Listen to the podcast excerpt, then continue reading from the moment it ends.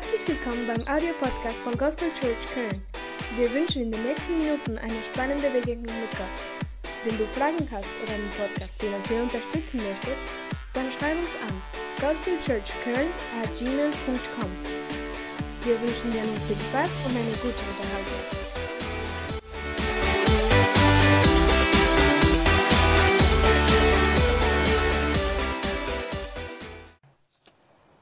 Ja, vielleicht ist es für euch neu, mich heute hier zu sehen. Sonst, normalerweise bin ich hier immer vor der Predigt oder nach der Predigt. Aber dass ich während der Predigt hier bin, ist was Neues. Für mich auch etwas Neues. Aber das ist nicht das Thema des heutigen Tages. Also wenn ihr mich nicht gut hört, dann ruhig die Hand heben und ich werde dafür sorgen, dass vielleicht man schon wieder hört. Thema des heutigen Tages ist Ehre den Vater im Himmel. Auf Französisch, Honneur le Père Céleste. Auf meiner Muttersprache ist Amen. Amen. Ich werde anfangen. Wir leben in einer Gesellschaft, wo wir sehen, okay, der Mensch ist im Mittelpunkt. Du und ich. Wir wollen immer an der ersten Stelle sein. Immer, dass man von uns redet. Dass wir das haben, was die anderen nicht haben. Dass wir gut angesehen werden. Und dieser Gedanke spiegelt sich überall in der Gesellschaft. Bei Kleinen, bei Großen. Wir sehen, dass das überall ist. Und es ist ein Phänomen, den wir merken, den wir auch nicht, irgendwo auch nicht abstreiten können.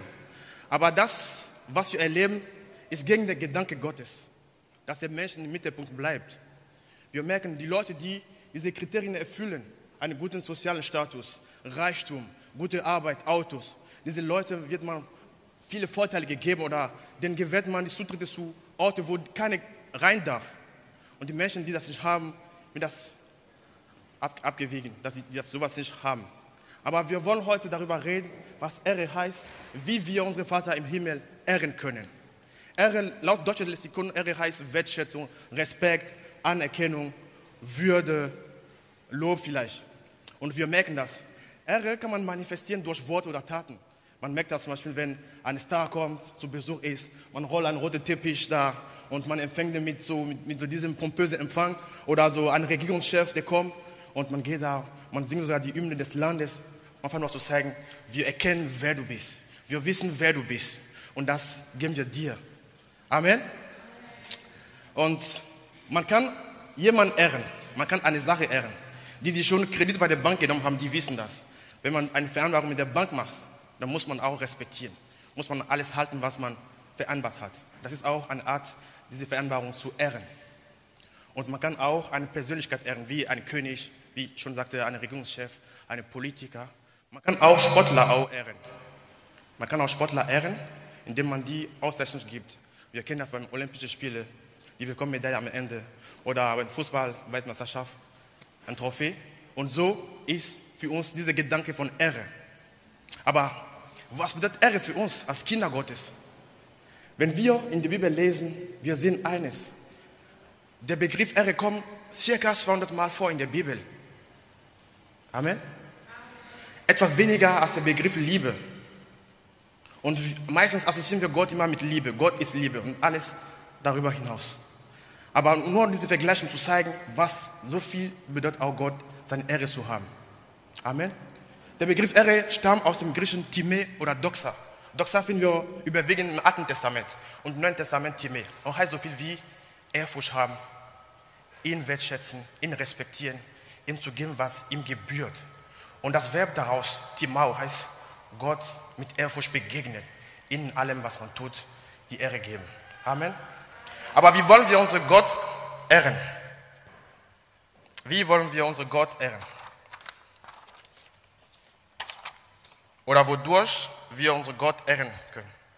Ich lese mal kurz 1. Korinther Kapitel 10, Vers 31. Paulus schreibt hier, ob ihr nun esst oder trinkt oder sonst etwas tut, tut alles zur Ehre Gottes. Ob ihr nun esst oder trinkt, tut alles zur Ehre Gottes. Das heißt, alles, was wir machen, ob wir uns kleiden, ob wir essen, ob wir rausgehen, ob wir arbeiten gehen, ob wir Gemeinschaft haben, wir tun alles zur Ehre Gottes. Wenn wir heute über alles reden wollen, dann werden wir nie fertig. Aber trotzdem wollen wir in dieser Zeit auch gucken, was es für uns heißt, Gott zu ehren. Wo ist die Ehre, die wir Gott geben? Wo ist die Ehre, die ihm gebührt? Ich lese mal kurz in Maleachi, Kapitel 1, Vers 6. Ein Sohn soll seinen Vater ehren und ein Knecht seinen Herrn. Bin ich nun Vater, wo ist meine Ehre? Bin ich Herr, wo ist die Furcht vor mir? Spricht der Herr der Herrscher zu euch Priestern, die meinen Namen verächtlich macht. Diese Geschichte passiert, ich glaube, zwischen 430 bis 400 vor Christus. Das war die Zeit nach Esra und Nehemia. Die hatten schon ein bisschen Erweckung unter dem Volk geleistet. Und den Überrest von Juda ist wieder nach Jerusalem zurückgekehrt. Und Gott hat etwas Großes mit dem Volk schon gemacht. Aber als sie zurückgekommen sind, die haben sich in religiösen Lebensformen gegeben. Die sind in Ehe eingegangen mit Frauen, die Götzen angebetet haben. Und Gott hat ihnen dieses Recht entzogen, ein heiliges Volk zu sein. Denn Gott sagt in schon 2. Mose, denn ich habe das ganze Volk geheiligt, zu meinem Namen. Und Gott hat dann Priester auserwählt, damit die so Mittler zwischen Gott und dem Volk sind. Und die müssen dieses Beispiel zeigen, dieses Vorbild sein. Aber was machen die? Die haben Gott auch seine Liebe missachtet. Die Gebote und Satzungen des Opferdienstes haben die missachtet. Und Gott beruft dann Maleachi, um das Volk zurechtzuweisen. Amen. Er sagt, ein Sohn soll einen Vater ehren und ein Knecht seinen Herrn. Bin ich Vater, wo ist meine Ehre? Wenn Gott unser Vater ist, welche Ehre geben wir ihm? Wenn Gott unser Herr ist, wo ist die Furcht vor ihm, wenn wir vor ihn kommen, wenn wir von ihm reden, wenn wir seine Werke tun?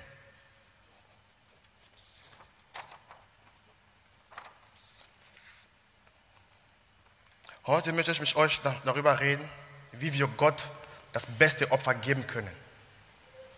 1. Petrus, Kapitel 2, Vers 9 sagt, ihr aber seid ein auserwähltes Geschlecht, ein königliches Priestertum, ein heiliges Volk, ein Volk des Eigentums, damit ihr die Tugend dessen verkündet, der euch aus der Finsternis berufen hat, zu seinem wunderbaren Licht. Amen. Wir müssen Gott das Beste geben. Das beste Opfer müssen wir Gott geben. Unser Opfer muss hochqualitativ sein. Das Beste vom Besten müssen wir Gott geben. Wenn wir uns schon mühen, Menschen das Gute zu geben, dann können wir ruhig Gott das Beste geben. Und was ist das beste Opfer, was wir Gott geben können? Habt ihr eine Meinung? Es ist das beste Opfer, was wir Gott geben können. Lobpreis. Leben, schön. Uns selbst. Wie uns selbst? Unsere Gedanken oder was von uns? Ja. Unser Herz? Noch was? Wie bitte? Wie bitte? Zeit und Geld. Oh, wunderbar. Das freut mich. Dass Gott auch die Ehre hat, Geld zu haben von uns. Und was noch? Amen. Alles, was wir haben. Und wir haben von Geld gesprochen, von Zeit, von Herz, von Gedanken, von allem. Und das kommt dahin auch, dass wir Gott geben sollen. Römer Kapitel 12, 1 sagen uns 1. Ich ermahne euch nun, ihr Brüder, angesichts der Barmherzigkeit Gottes, dass ihr eure Leiber darbringt als ein lebendiges, heiliges, Gott wohlgefälliges Opfer. Das sei eure vernünftige Gottesdienst. Dass wir unsere Leib als Opfer Gott darbringen, das ist der vernünftige Gottesdienst. Amen. Wir preisen, wir loben, dir gebührt die Ehre und Anbetung. Wir preisen Jesus, wir lieben dich. Jesus hat seinen Leib, seinen Körper auf dem Kreuz gegeben. Er hat uns das beste Beispiel gegeben. Und heute, Jesus möchte uns gebrauchen. Jesus möchte uns gebrauchen, um sein Werk zu tun. Und wir müssen auch unseren Leib hingeben. Wie unseren Leib hingeben? Soll ich jetzt auch ans Kreuz gehen? Ehrlich gesagt, ich bin nicht noch bereit dafür. Und ich weiß nicht, ob ich das auch kann. Ob es mir was nützt, ich weiß es nicht. Aber ich will auch nicht diesen Weg einnehmen. Aber heute will ich reden, wie wir unsere Leib in dieser Zeit. Entschuldigung.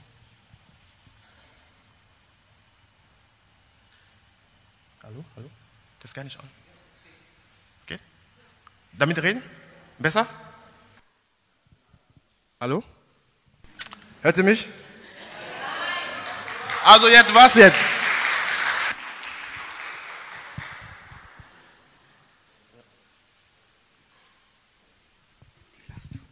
Schade, dass heute Camilla nicht da ist, weil die legt mir immer mein Mikro zurecht. Also ihr hört mich gut. Kann man noch ein bisschen lauter machen? Wunderbar. Ja, heute möchte ich über das Thema Heiligung sprechen. Heiligung. Heiligung ist ein Thema, ja, das viele schon gehört haben. Manche mögen es nicht, manche mögen es, aber tun es doch nicht. Und wir sehen, wir sind alle unterschiedlich, was Heiligung angeht. Was heißt Heiligung für uns? Heiligung für die Gemeinde, für dich, für mich, als Kind Gottes, als Werkzeug Gottes.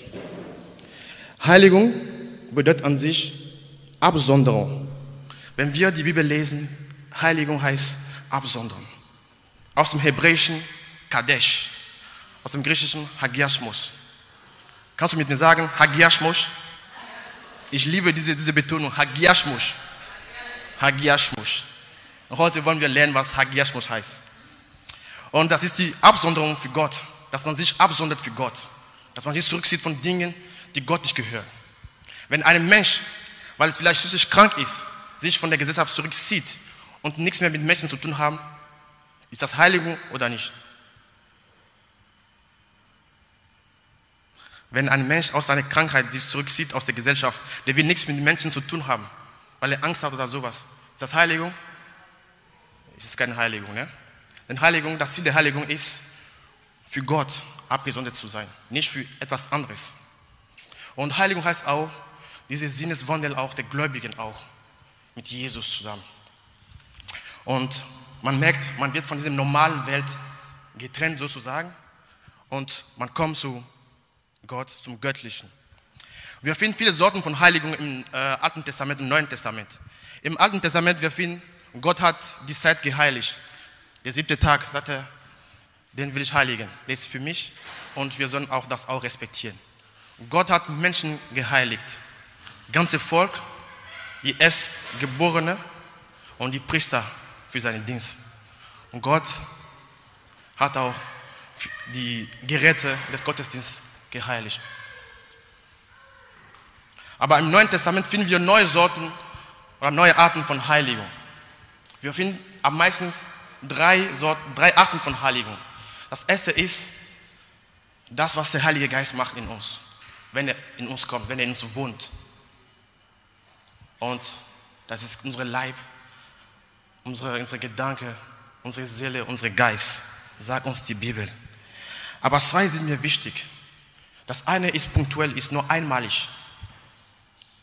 Das ist, wenn wir Jesus annehmen. Hebräer 10, Kapitel 10, Vers 10 sagt, aufgrund dieses Willens sind wir geheiligt durch die Opferung des Leibes Jesu Christi. Und zwar ein für alle Mal, das ist unsere einmalige Heiligung. Durch den Leib Christi, dass er am Kreuz gegangen ist, seinen Leib hingegeben hat. Amen. Aber wir finden eine zweite Heiligung. Und die ist etwas dauerhafter. Die dauert an und ich glaube, die wird andauern auch, bis der Herr wiederkommt. Die fängt von der Bekehrung an, wenn wir Jesus annehmen. Und die hat für Ziel die volle Reife Christi. Wisst ihr, in dieser Zeit passiert viel. Und heute möchte ich über diese Zeit sprechen. Wie haben wir in dieser Zeit zu leben? In dieser Gesellschaft? Wie haben wir zu leben? Mit unserem Leib, mit unseren Gedanken, mit allem, was wir machen. Ich will ein paar Verse vorlesen. 1. Thessalonicher, Kapitel 4, Vers 3 bis 5. Denn das ist der Wille Gottes, eure Heiligung, dass ihr euch der Unzucht enthaltet, dass es jeder von euch versteht, sein eigenes Gefäß in Heiligung und Ehrbarkeit in Besitz zu nehmen. Nicht mit leidenschaftlicher Begierde, wie die Heiden, die Gott nicht kennen. Und er geht sogar weiter. In Vers 7 bis 8 sagt er, denn Gott hat uns nicht zur Unreinheit berufen, sondern zur Heiligung. Deshalb, wer dies verwirrt, der verwirrt nicht Menschen, sondern Gott, der doch seinen Heiligen Geist in uns gegeben hat. Wir gehen weiter, andere Vers.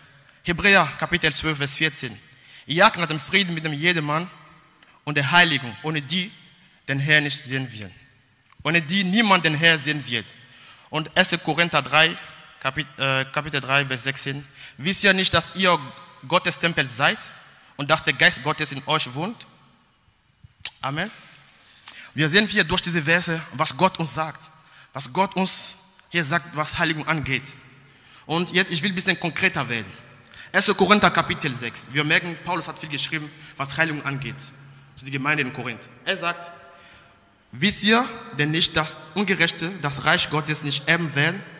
Irrt euch nicht, weder Unzüchtige, noch Götzendiener, weder Ehebrecher, noch Weichlinge, noch Knabenschänder, weder Diebe, noch Habsüchtige, noch Trunkenbolde, noch Lästerer, noch Räuber werden das Reich Gottes erben. Und solche sind etliche von euch gewesen, aber ihr seid abgewaschen, ihr seid geheiligt, ihr seid gerechtfertigt worden in dem Namen des Herrn Jesus Christus. Amen. Und in dem Geist unseres Gottes. Alles ist mir erlaubt. Er sagt, alles ist mir erlaubt. Aber nicht alles ist nützlich. Alles ist mir erlaubt, aber ich will mich von nichts beherrschen lassen. Die Speisen für den Bauch sind für den Bauch und der Bauch für die Speisen. Gott aber wird diesen und jenen wegtun. Der Leib ist nicht für die Unzucht, sondern für den Herrn.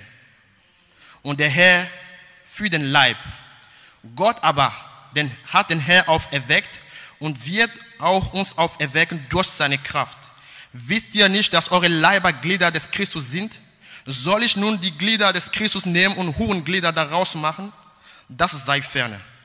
Oder wisst ihr nicht, dass wer eine Hure anhängt, eine Leib mit ihr ist? Denn es werden, heißt es, die zwei ein Fleisch sein. Wer aber dem Herrn anhängt, ist ein Geist mit ihm. Flieht die Unzucht. Jede Sünde, die ein Mensch sonst begeht, ist außerhalb des Leibes. Flieht die Unzucht. Jede Sünde, die ein Mensch begeht, ist außerhalb des Leibes. Da haben wir etwas zu verstehen. Ich gehe weiter. Oder wisst ihr nicht, dass euer Leib ein Tempel des in euch wohnenden Heiligen Geist ist, den ihr von Gott empfangen habt und dass ihr nicht euch selbst gehört? Du gehörst dir nicht selbst, meine Schwester, meine Brüder. Denn ihr seid teuer erkauft. Darum verherrlicht Gott in eurem Leib, in eurem Geist, die Gott gehören. Das heißt, mein Leib gehört mir nicht. Mein Leib gehört mir nicht. Amen. Was heißt das für uns in dieser Zeit? Was heißt das für uns? Unzucht ist ein Thema, das wir nicht mögen. Aus dem griechischen Porneia heißt entweder Sex vor der Ehe oder Sex außerhalb der Ehe. Aber heißt auch ungesundes Sexleben. Ich glaube, ich weiß, es sind Themen, die uns nicht gefallen. Themen, die uns wehtun, die wir gerne vermeiden wollen. Aber wir müssen wieder anfangen, über solche Sachen zu reden. Wir haben diesen Thema der Gesellschaft überlassen. Und die Gesellschaft gibt uns vor, wie wir es zu leben haben. Und wir haben aber Gebote von unserem Herrn bekommen, wie wir zu leben haben. Auch wenn wir noch hier sind, in dieser Zeit, in dieser Welt, wo alles schwierig ist, wir haben einen Weg, den der Herr uns für uns gemacht hat. Und diesen Weg sollen wir gehen. Unzucht, Homosexualität, großes Thema hier in Köln. Hochgebot von Homosexualität in Deutschland. Man verharmlost solche Sachen. Und manchmal wir werden angesteckt von solchen Sachen.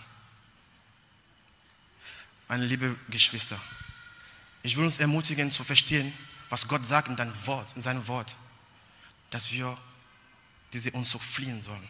Wir sollen weg von Unzucht. Ich weiß, ich habe Sex vor der Ehe gehabt und ich war letztes Mal, ich glaube vor drei Wochen war das, der Bruder Daniel hat hier zugegeben, dass er auch das hatte. Wisst ihr, es gehört viel Mut dazu, dass jemand, der vorne hier ist, der predigt, der ein Vorbild in der Gemeinde ist, das zugibt, dass er so auch in der Sünde war. Amen. Und wir müssen alle dahin kommen. Da, wo wir noch Buße tun sollen, müssen wir tun. Amen, Amen. Und das, was ich noch dazu sagen wollte, oh, danke, meine Tochter. Es ist schön, Kinder zu haben, ne?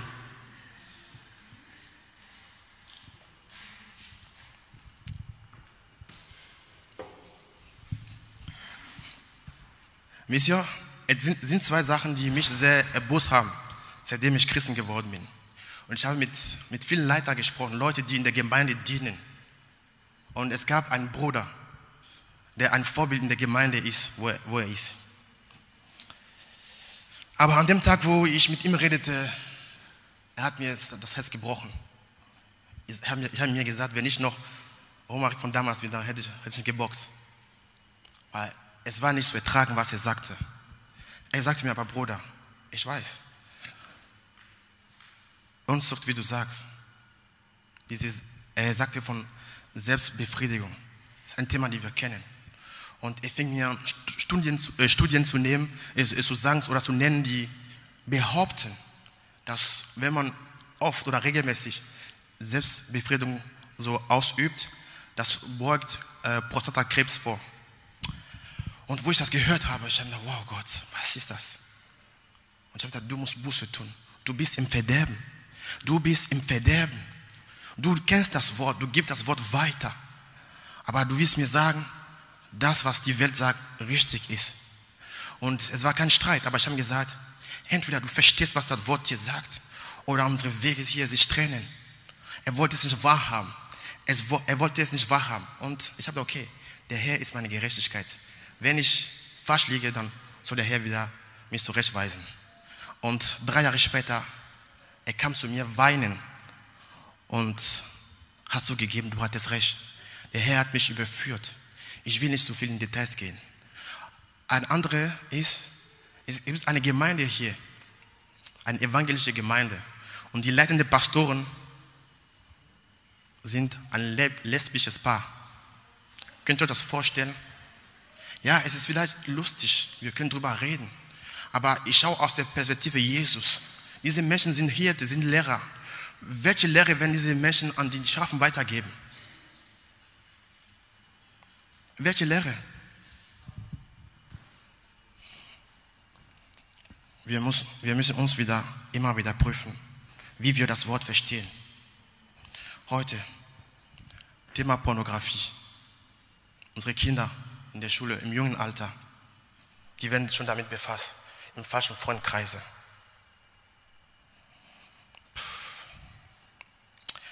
Es gibt auch andere Sorten von Unzucht, diese geistliche Unzucht. Wenn wir anfangen, etwas anderes anzubeten, unsere Geld, oder dass wir untreu werden, Gott gegenüber, dass wir diese göttliche Ehe verlassen und etwas anderes hingeben. Das ist, was Gott in den Augen Gottes böse ist. Heute möchte ich über Themen wie Alkohol, Zigarette, Drogen. Denn wie können wir da verstehen, dass wir der Tempel des Heiligen Geistes ist? Und wenn ich weiß, ich komme Sonntag zum Gottesdienst und am Samstagabend, ich gehe in die Diskotheke. Wo ist mein Opfer für Gott? Wo ist mein Opfer für Gott? Alles, was wir tun, können wir tun zur Ehre Gottes. Auch unser Kleidungsstil. Wisst ihr, das ist ein Thema, mit dem ich auch immer mit meiner Frau streite. Bevor wir immer rausgehen zusammen, es gibt immer 2 Streitpunkte. Das erste ist, ich kann nicht verstehen, warum sie 2 Stunden im Badezimmer verbringen muss. Ich kann das nicht verstehen. Wenn ich reinkomme, ich sehe sie vor dem Spiegel, ich denke, okay, die hat gerade ein Gespräch mit dem Spiegel. Und ich verstehe das nicht. Aber es ist immer wieder dasselbe. Ich verstehe es nicht. Und ich sage, ja, geh schon raus. Und es ist so. Aber der zweite Punkt ist immer das, was die anzieht. Oder was sie vorhat anzuziehen. Wenn es passt, dann gibt es keinen Streitpunkt. Aber wenn es passt, ich sage nein, so geht nicht. Dann gehst du alleine raus, nicht mit mir. Und wir streiten uns, weil wir sehen, okay, manchmal habe ich recht. Und sie ändert ihr Kleidungsstil. Amen. Wisst ihr, wenn Pastor Daddy noch sich erinnern kann, in der Jüngerschaftsschule vor einem Jahr oder 2 Jahren, ich kam manchmal auch mit diesen zerrissenen Jeans. Ne? Ihr kennt das, ne? Viele von euch lieben diese zerrissenen Jeans. Es ist nicht falsch, dass es solche Jeans gibt. Aber muss das sein? Was sind wir für Vorbilder? Ja, wir lachen. Es gab einen Bruder, der mir sagte, der ist noch nicht im Glauben wie ich. Aber eines Tages sagte er mir, du, wenn du zu mir kommst, du redest immer von Jesus. Aber warum musst du diese Jeans tragen? Ich habe gesagt, was ist das so schlimm? Sie sagt, du bist kein gutes Vorbild, du gibst kein gutes Bild von deinem Gott, der nur ist. Und ich habe ihm Danke gesagt. Ich habe nichts gesagt. Ich bin nach Hause gekommen. Es hat in mir gewirkt. Und ich habe 3 Jeans weggeworfen. Klar, seitdem habe ich 3 Jeans weniger. Aber bin ich weniger gut angezogen? Bin ich weniger gut angezogen? Nein. Und ich freue mich und ich bin sehr glücklich, dass wir eine Gemeinde sind, wo alle gut gekleidet sind. Aber wir müssen eines wissen. Wie wir uns kleiden, kann auch ein Anstoß zur Sünde sein für die anderen. Für manchen kann es sein, okay, es ist nichts, weil die sind schon reif geistlich gesehen. Aber andere, wenn die sowas sehen, es kommen Gedanken hoch. Ich habe schon ein Zeugnis von mir gegeben, einmal in der Jüngerschaftsschule. Und wenn die Zeit ist, immer mal werde ich nochmal drüber reden. Heute werde ich das nicht sagen. Aber wir müssen wissen, wie wir uns präsentieren in der Öffentlichkeit. Es muss wichtig sein für Gott. Das ist auch eine Art Absonderung. Dass wenn Leute uns sehen, dass sie wissen, diese Menschen sind anders. Diese Menschen haben etwas anderes, die sie bewegen, so zu sein, wie die sind.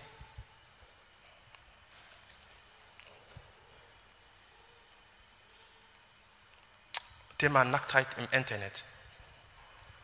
Meine Schwester, ihr liebt es, eure Bilder im Internet zu stellen. Instagram, Facebook, Twitter. Es ist schön. Aber wählt gründlich aus, welche Bilder ihr reinstellt. Es gibt viele Bilder. Es ist unangenehm. Und wenn man weiß, dass ihr Christen seid, dass ihr Menschen seid, die Gott dienen in der Gemeinde, die Vorbilder sein, da wo ihr seid, dann ihr müsst anders handeln. Und die Welt muss durch eure Haltung erkennen, dass es einen Weg gibt, wie man Gott respektieren kann. Amen. Ich hoffe, es ist nicht so hart für euch, ne? Ihr lacht, das ist schön, dass ihr lacht. Elektronische Sucht, Fernseh, Handyspiele, Videospiele. Wisst ihr, vor Jahren, mein Lieblingssender war RTL. Wer kennt RTL von euch? Verdachtsfälle, die Trovados, Punkt 12. Ja, wir kennen die. Es war mein Leben. Wenn ich mal von der Arbeit gekommen bin, ich habe meine Tasche hingetan und dann RTL angemacht. Und dann von 14 Uhr bis Abend. Abend kam alles, was zählt. Gute Zeiten, schlechte Zeiten. Oder? Oder nicht? Ja, das war mein Leben. Das war mein Leben. Und immer mal hat der Herr zu mir gesprochen, er hat mich überführt. Und ich dürfte erkennen, in all diese Sachen habe ich nichts gewonnen, der mich weiterbringt. Und es gibt vieles noch. Wollen wir Gott ein faules oder verdorbenes Opfer darbringen? Oder wollen wir ihm ein wohlgefälliges Opfer bringen? In Maleachi Kapitel 1, Vers 8 sagt er, und wenn ihr ein blindes Tier zum Opfer bringt, ist das nicht Böses? Und wenn ihr ein lahmes oder krankes darbringt, ist das auch nicht Böses? Bring es doch deinem Statthalter. Wird er Wohlgefallen an dir haben oder dich freundlich beachten? Spricht der Herr der Herrscher. Wollen wir Gott ein gutes Opfer bringen oder nein? Jeder von uns möge heute Abend sich Gedanken darüber machen, wie er mit Gott leben möchte. Was für ein Opfer, was sein Leib angeht, Gott darbringen möchte. Wenn du bereit bist, Sachen wegzulassen, dich von Sachen abzusondern, ist es ein Segen für dich. Es ist ein Segen für dich. Und Gott kann dich mehr gebrauchen als Vorbilder in der Gemeinde, in der Gesellschaft, als Licht und Salz da draußen. Und Gott hat Wohlgefallen daran. Gesundheit, meine Schwester. Ein wichtiges Merkmal zur Heiligung. Wisst ihr, es gibt einen Punkt, in dem ihr merken könnt, wie ihr Heiligung, ob ihr in der Heiligung seid. Euer Leben wird uninteressant für die Welt, für die Freunde, für die Familie. Oder? Wenn man dich anruft, lass uns heute Abend diese Cocktailbar besuchen, lass uns einen Nachtclub gehen. Lass uns dieses jenes machen. Nein, ich muss beten. Ich habe Nachtgebet. Ich muss zur Jüngerschaftsschule. Ah, du immer mit deinem Gott. Das ist ein Punkt, woran du erkennen kannst, ja, du bist auf dem Weg dahin, da wo du hin musst. Da wirst du uninteressant für die Leute. Und wir müssen uns hingeben. Aber ich glaube, das Problem ist nicht die Heiligung. Ich glaube, wir alle, wir wollen in der Heiligung leben, oder? Wer will nicht in der Heiligung leben? Amen. Wir wollen alle in der Heiligung leben. Aber das Problem ist, vielleicht manche fangen an und immer hören auf. Oder manche fangen gar nichts an. Aber ich glaube, die meisten haben das auf dem Herzen, heilig zu leben.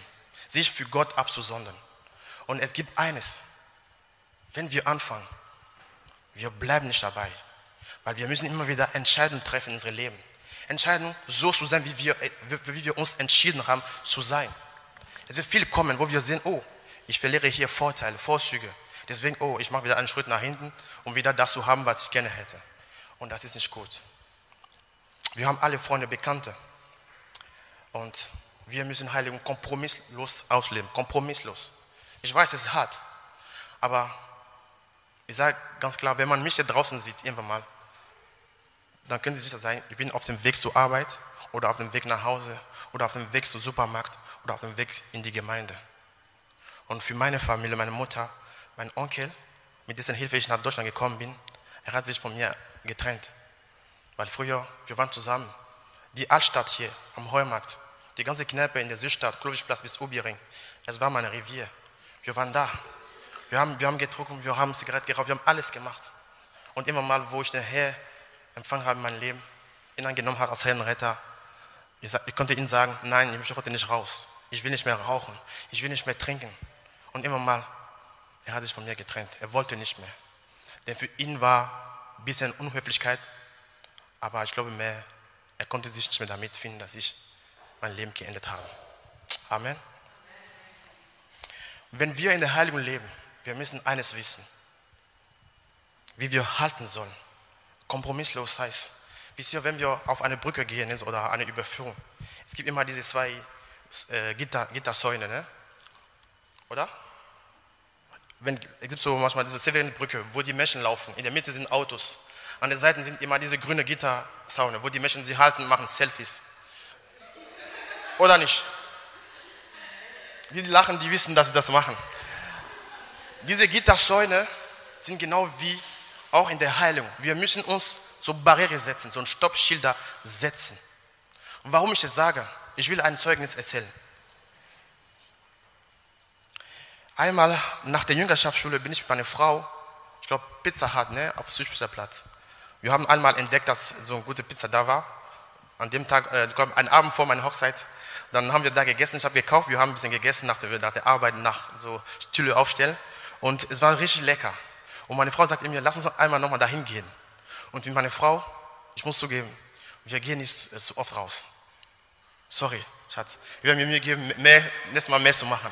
Aber wir haben verstanden, okay, es gibt mehr im Leben zu machen, als nur rauszugehen.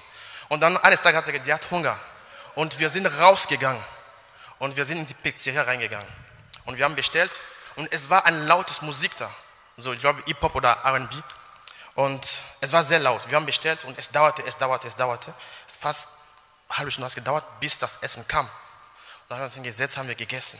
Und während wir am Essen waren, lief immer diese Musik. Und ihr kennt mich, wenn ich anbete. Manchmal, ich mache so. Oder ich bewege mich. Und ich merkte auf einmal, wie ich in diesem Rhythmus der Musik mich anfange, meine Hände zu klatschen. Und meine Frau sagte mir, tu sofort deine Finger runter.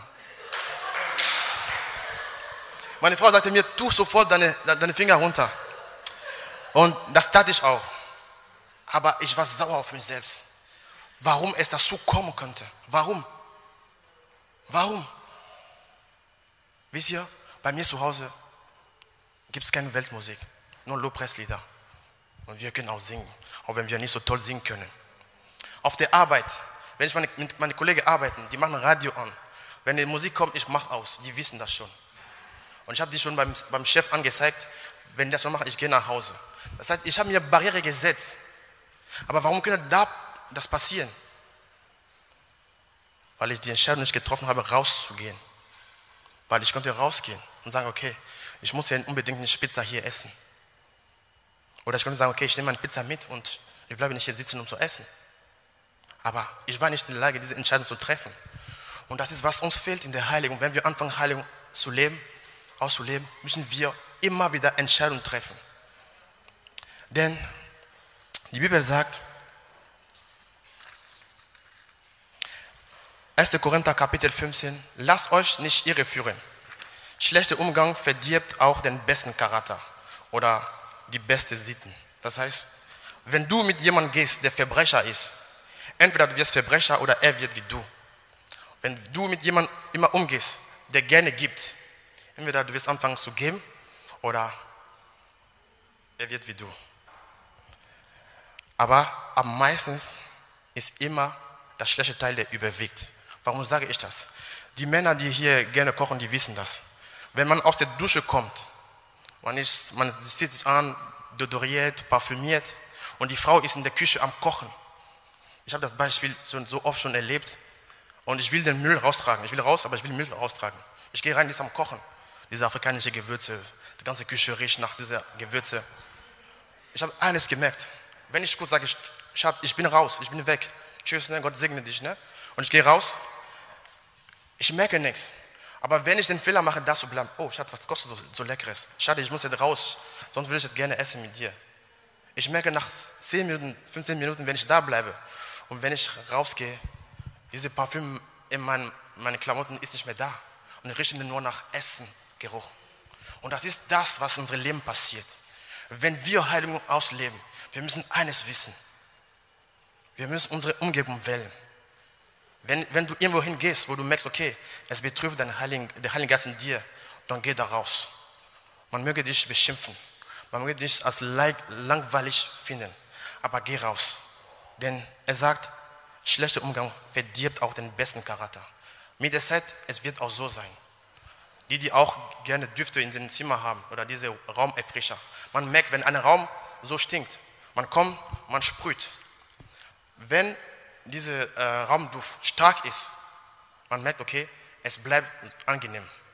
Aber wenn es nicht so stark ist und dieser stinkende Geruch sehr stark ist, wenn man wieder kommt, man merkt, okay, dieser Geruch von diesem Raumduft hat nachgelassen. Und das kommt wieder dieses stinkende Gefühl. Und so ist das. Wir sehen, dass was der Feind in dieser Welt um uns gegeben hat, ist sehr stark. Und wir müssen lernen, damit umzugehen, wie wir uns da rausziehen, damit das nicht uns beeinflusst, unser Leben als Christen, als Kinder Gottes. Amen. Amen. Wer hat mich verstanden bis hierhin? Preis dem Herrn. Halleluja. Aber wenn wir Heiligung ausleben wollen und wir wollen aus der Sünde raus, wie können wir es machen? Wie können wir, wenn wir sehen, okay, ich habe Pastor Daddy, oh, ich sehe, wie der lebt, wie der abgesondert ist von allem und ich möchte wie er sein. Aber wie kann ich da hinkommen? Johannes Kapitel 8, Vers 32. Und ihr werdet die Wahrheit erkennen und die Wahrheit wird euch frei machen. Das Wort unseren Gott, das Wort unseres Herrn ist das Wort, was frei macht. Und wenn du heute dieses Wort hörst und wenn du weißt, irgendwo musst du freigesetzt werden, dann fange an, darüber nachzudenken, wie du heute Abend wieder nach Hause gehen möchtest. Wenn wir eine Predigt hören, wenn wir lesen der Bibel und Gott zu uns spricht, wir müssen danach handeln. Amen. Und es beginnt mit echter Buße. Nicht Buße auf den Lippen, sondern Buße aus dem Herzen. Wisst ihr, das Wort aus dem Buße stammt, im Griechischen ist Metanoia und heißt Gesinnungswandel, so umdenken, dass wir anders denken, dass wir heute merken, wow, das ist eigentlich der Weg, den ich gehen soll. Und daraus muss ich einen neuen Weg einschlagen, aber am besten den Weg, den der Herr uns vorschlägt, uns gegeben hat. Amen. Jesaja Kapitel 55, Vers 7.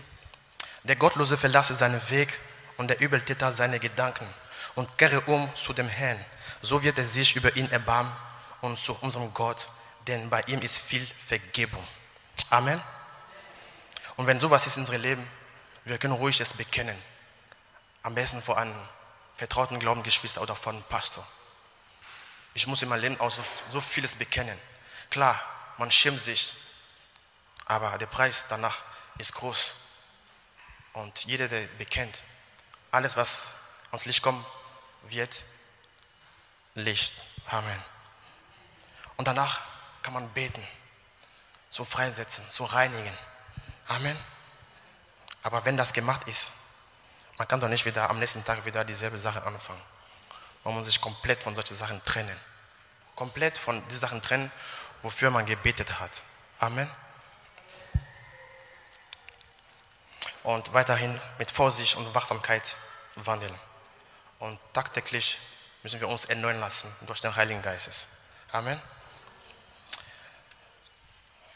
Ich möchte gerne, bevor ich zum zweiten Punkt komme, will ich uns noch eine vor Augen stellen. Denn ihr wisst ja, dass ihr nicht mit vergänglichen Dingen, mit Silber oder Gold losgekauft worden seid, aus eurem nichtigen, von den Vätern überlieferten Wandel, sondern mit dem kostbaren Blut des Christus als einen makellosen und unbefleckten Lamm. Und der, welcher mich gesandt hat, ist mit mir. Der Vater lässt mich nie alleine, denn ich tue alles, was ihm wohl gefällt. Das war Johannes 8, Kapitel 29. Jesus hat sein Leben gegeben für uns. Er hat sein Blut vergossen für dich und mich. Und wenn du in der Heiligung lebst, dann schätzt du sein Blut, was er vergossen hat. Dann erkennst du an, wie hoch der Preis ist, der er bezahlt hat. Und wenn du dich absondert, wie Jesus dich abgesondert hat, denn er sagt hier, er hat alles getan, was dem Vater wohlgefällig war. Amen. Und ich möchte zum zweiten Punkt kommen. Zum zweiten Punkt. Der zweite Punkt hat auch mit Opfer zu tun. Thema ist, was können wir als gutes Opfer Gott darbringen? Was kannst du Gott darbringen? Dein Leib haben wir gesagt, aber wir haben gesagt, alles was kostbar ist. Unser Herz, unsere Gedanken. Aber jemand hat etwas Wunderbares gesagt. Ich würde sagen, der Herr hat gesprochen. Jemand hat gesagt, Zeit und Geld. Wer hat es gesagt? Gesegnet seid du, Bruder. Zeit und Geld. Jetzt, ihr könnt euch fragen, was hat Zeit mit Geld, mit Gott zu tun? Gott muss man anbeten und Gott muss man loben. Was hat Zeit mit Geld, mit Gott zu tun? Ich habe Leute gefragt, auch Christen auch, was für sie am wichtigsten ist momentan in dieser Welt, in dieser Zeit. Und es sind viele Sachen rausgekommen, aber die zwei meisten, die mehr Antworten haben, das war Zeit und Geld. Zeit und Geld. Und ich weiß das auch, wie wenig Zeit ich habe. Ich muss arbeiten, 4 Kinder, eine Frau, die Gemeinde Gospel Church, auch meine Mutter zu Hause, die will ich auch mehr Zeit haben. Und es ist immer sehr knapp diese Zeit. Und Geld habe ich sowieso nicht. Aber ich lebe glücklich. Amen. Amen. Und ich habe mich gefragt, aber wie können wir Gott mit unserer Zeit, unserem Geld ehren? Wir haben gesagt, wir geben Gott das Höchste, was wir haben, das Kostbarste. Und ob es Zeit ist, ob es Geld ist, werden wir sehen. Gott hat das Beste von uns verdient. Wer ist der Meinung, Gott hat das Beste verdient? Amen. Ich werde eine Bibelpassage vorlesen, Markus Kapitel 14, Vers 3 bis 5. Als er in Bethanien im Haus Simon des Aussätzigen war und zu Tisch saß, da kam eine Frau mit einem Alabasterfläschchen voll Salböl, echte kostbare Nadel, und sie zerbrach das Alabasterfläschchen und goss es aus und auf sein Haupt. Es wurden aber etliche unwillig bei sich selbst und sprachen: Wozu ist diese Verschwendung des Salböls geschehen? Man hätte dies noch um mehr als 300 Denare verkaufen und den Armen geben können. Und sie murrten über sie. Jesus aber sprach: Lasst sie, warum bekümmert ihr sie? Sie hat ein gutes Werk an mir getan. Die Jünger haben sich beschwert, warum die Frau dieses kostbare Öl verschwendet hat. Und Jesus sagt, warum ihr diese Frau Stress macht, kann man so sagen, oder? Ist dasselbe bei uns auch. Wir sind bereit, manchmal hunderte von Euro oder tausend von Euro an wohltätige Organisationen zu spenden. Aber wir tun es sehr schwer, 10 Euro oder 20 Euro in die Kollekte zu geben.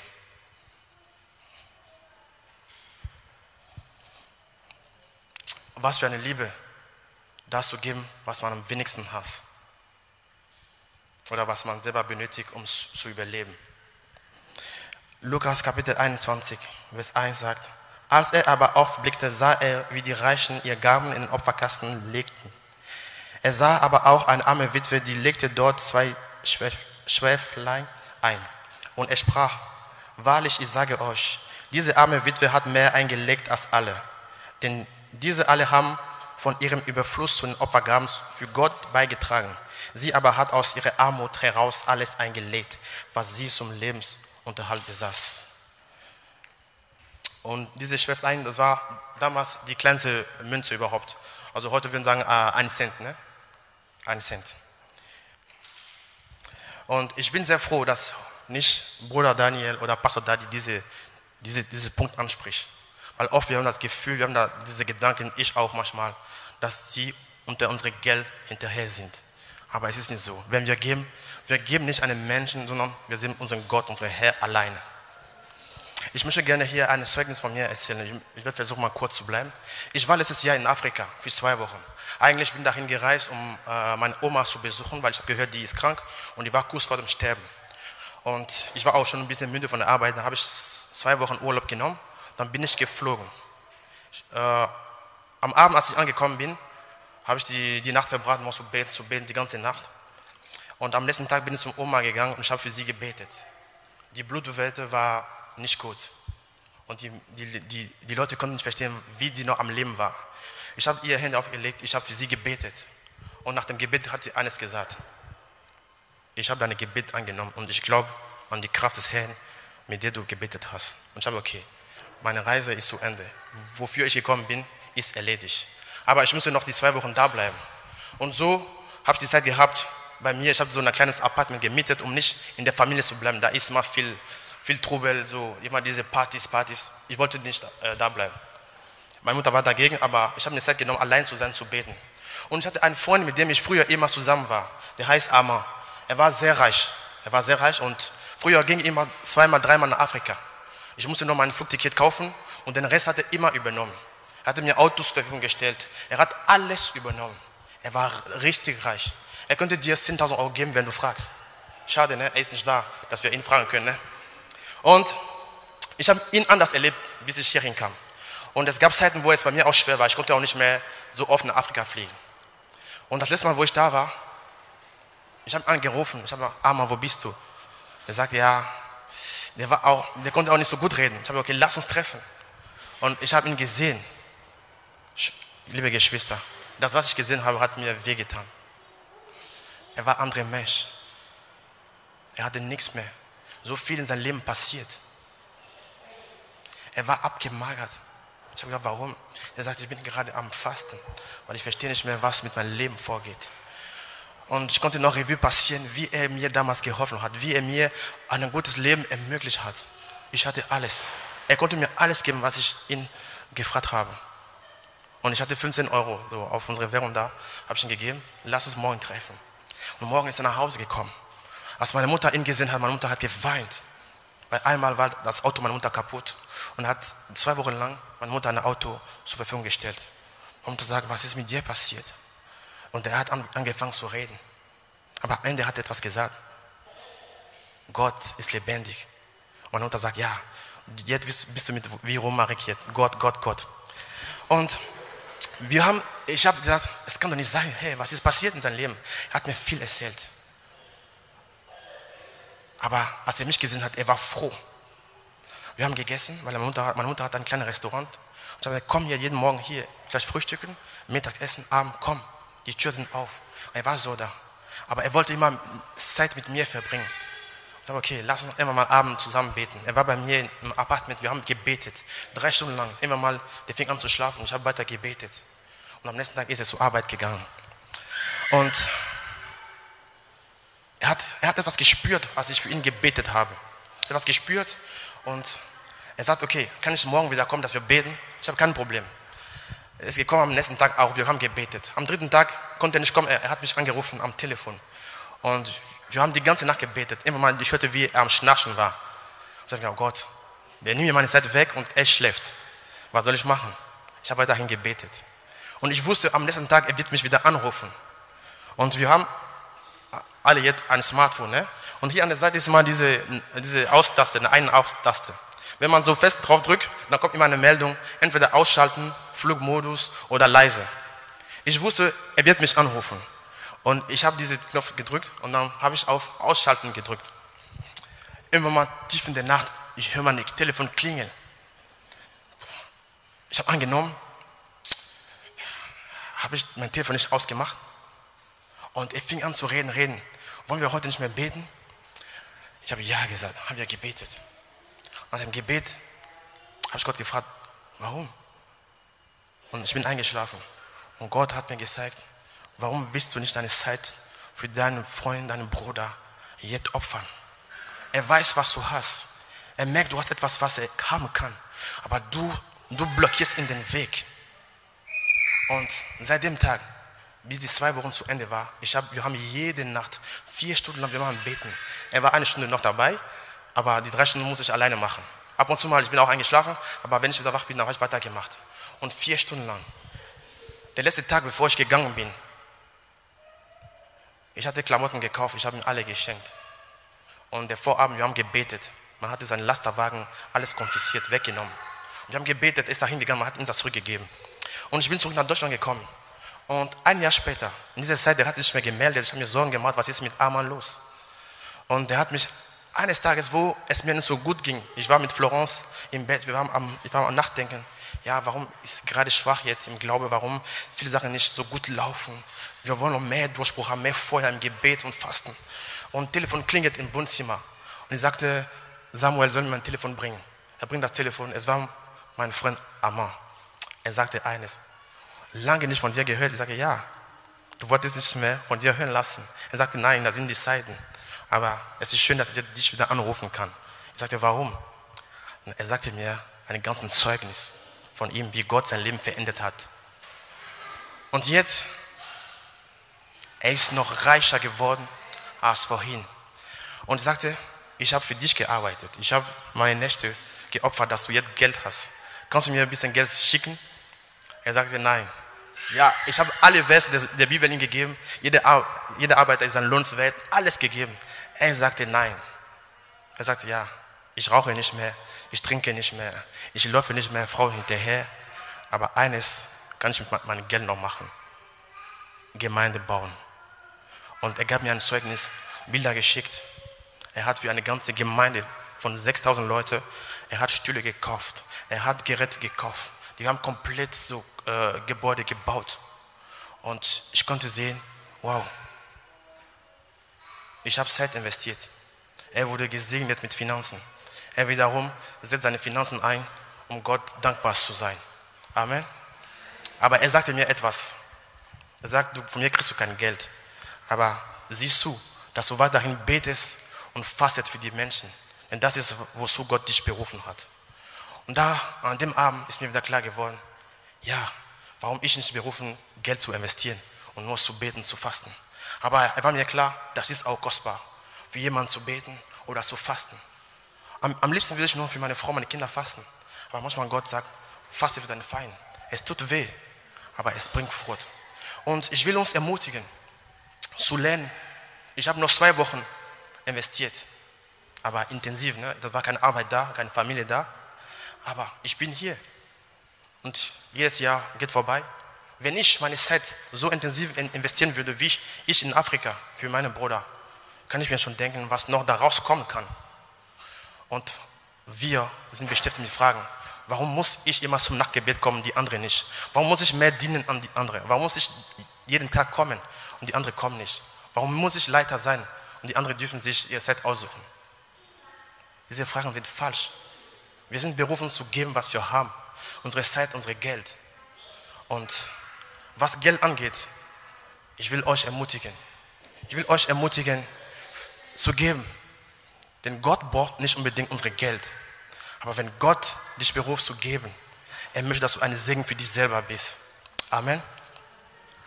Er möchte, dass du ein Segen für dich selber bist. Für die Gemeinde vor allem. Für das Werk Gottes. Das Thema Zehnte, Opfergabe, ist ein Thema, das uns nicht gefällt. Wir sagen, im Neuen Testament ist nie die Rede von Zehnte geben. Und unsere gute Ausrede dafür ist, wir leben nicht mehr im Gesetz, sondern in der Gnade.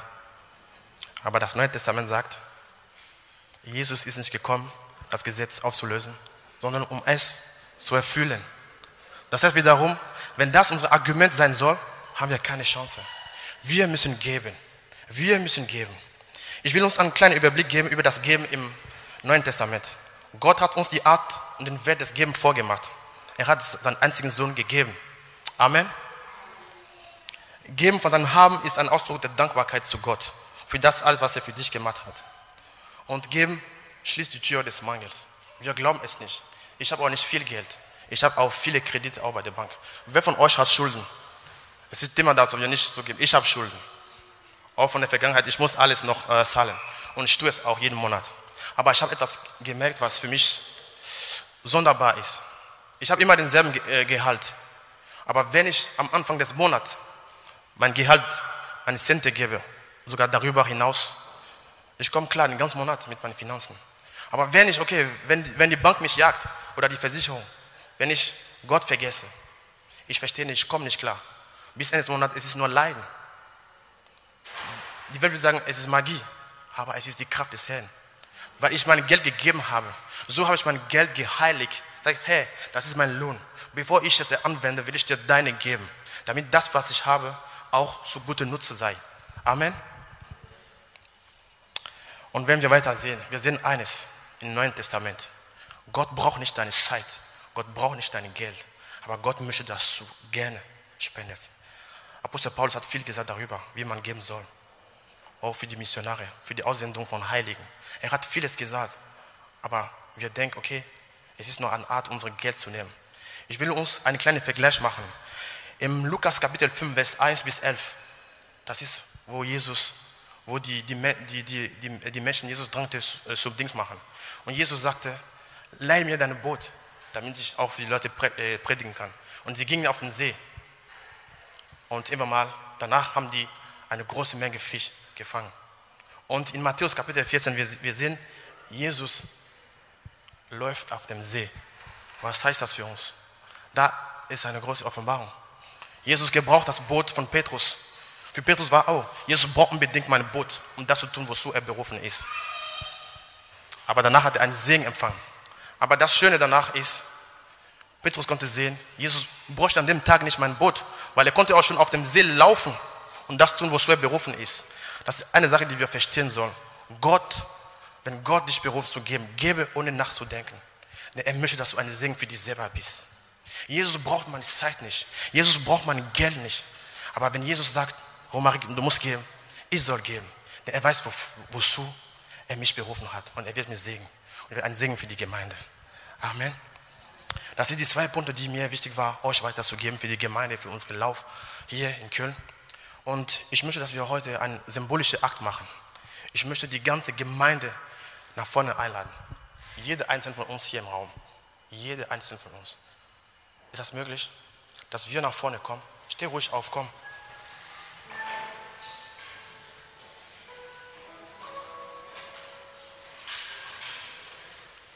Schämt euch nicht. Kommen alle nach vorne. Vielleicht die Mütter mit den Kindern, vielleicht können in der hinteren Reihe bleiben, aber wir kommen alle nach vorne. Komm ruhig.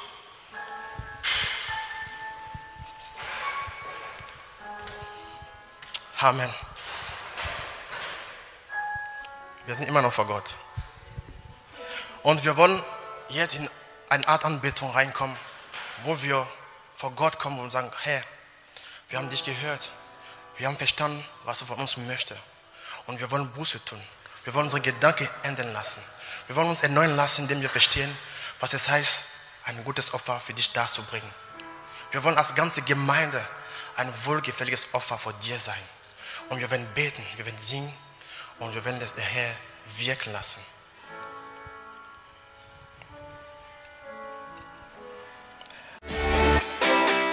Wir hoffen, dass dir die Predigt weitergeholfen hat. Wenn du Fragen hast, kannst du gerne uns unter gospelchurchköln@gmail.com eine Mail schreiben oder auf unserer Website www.gospelchurch.köln vorbeischauen.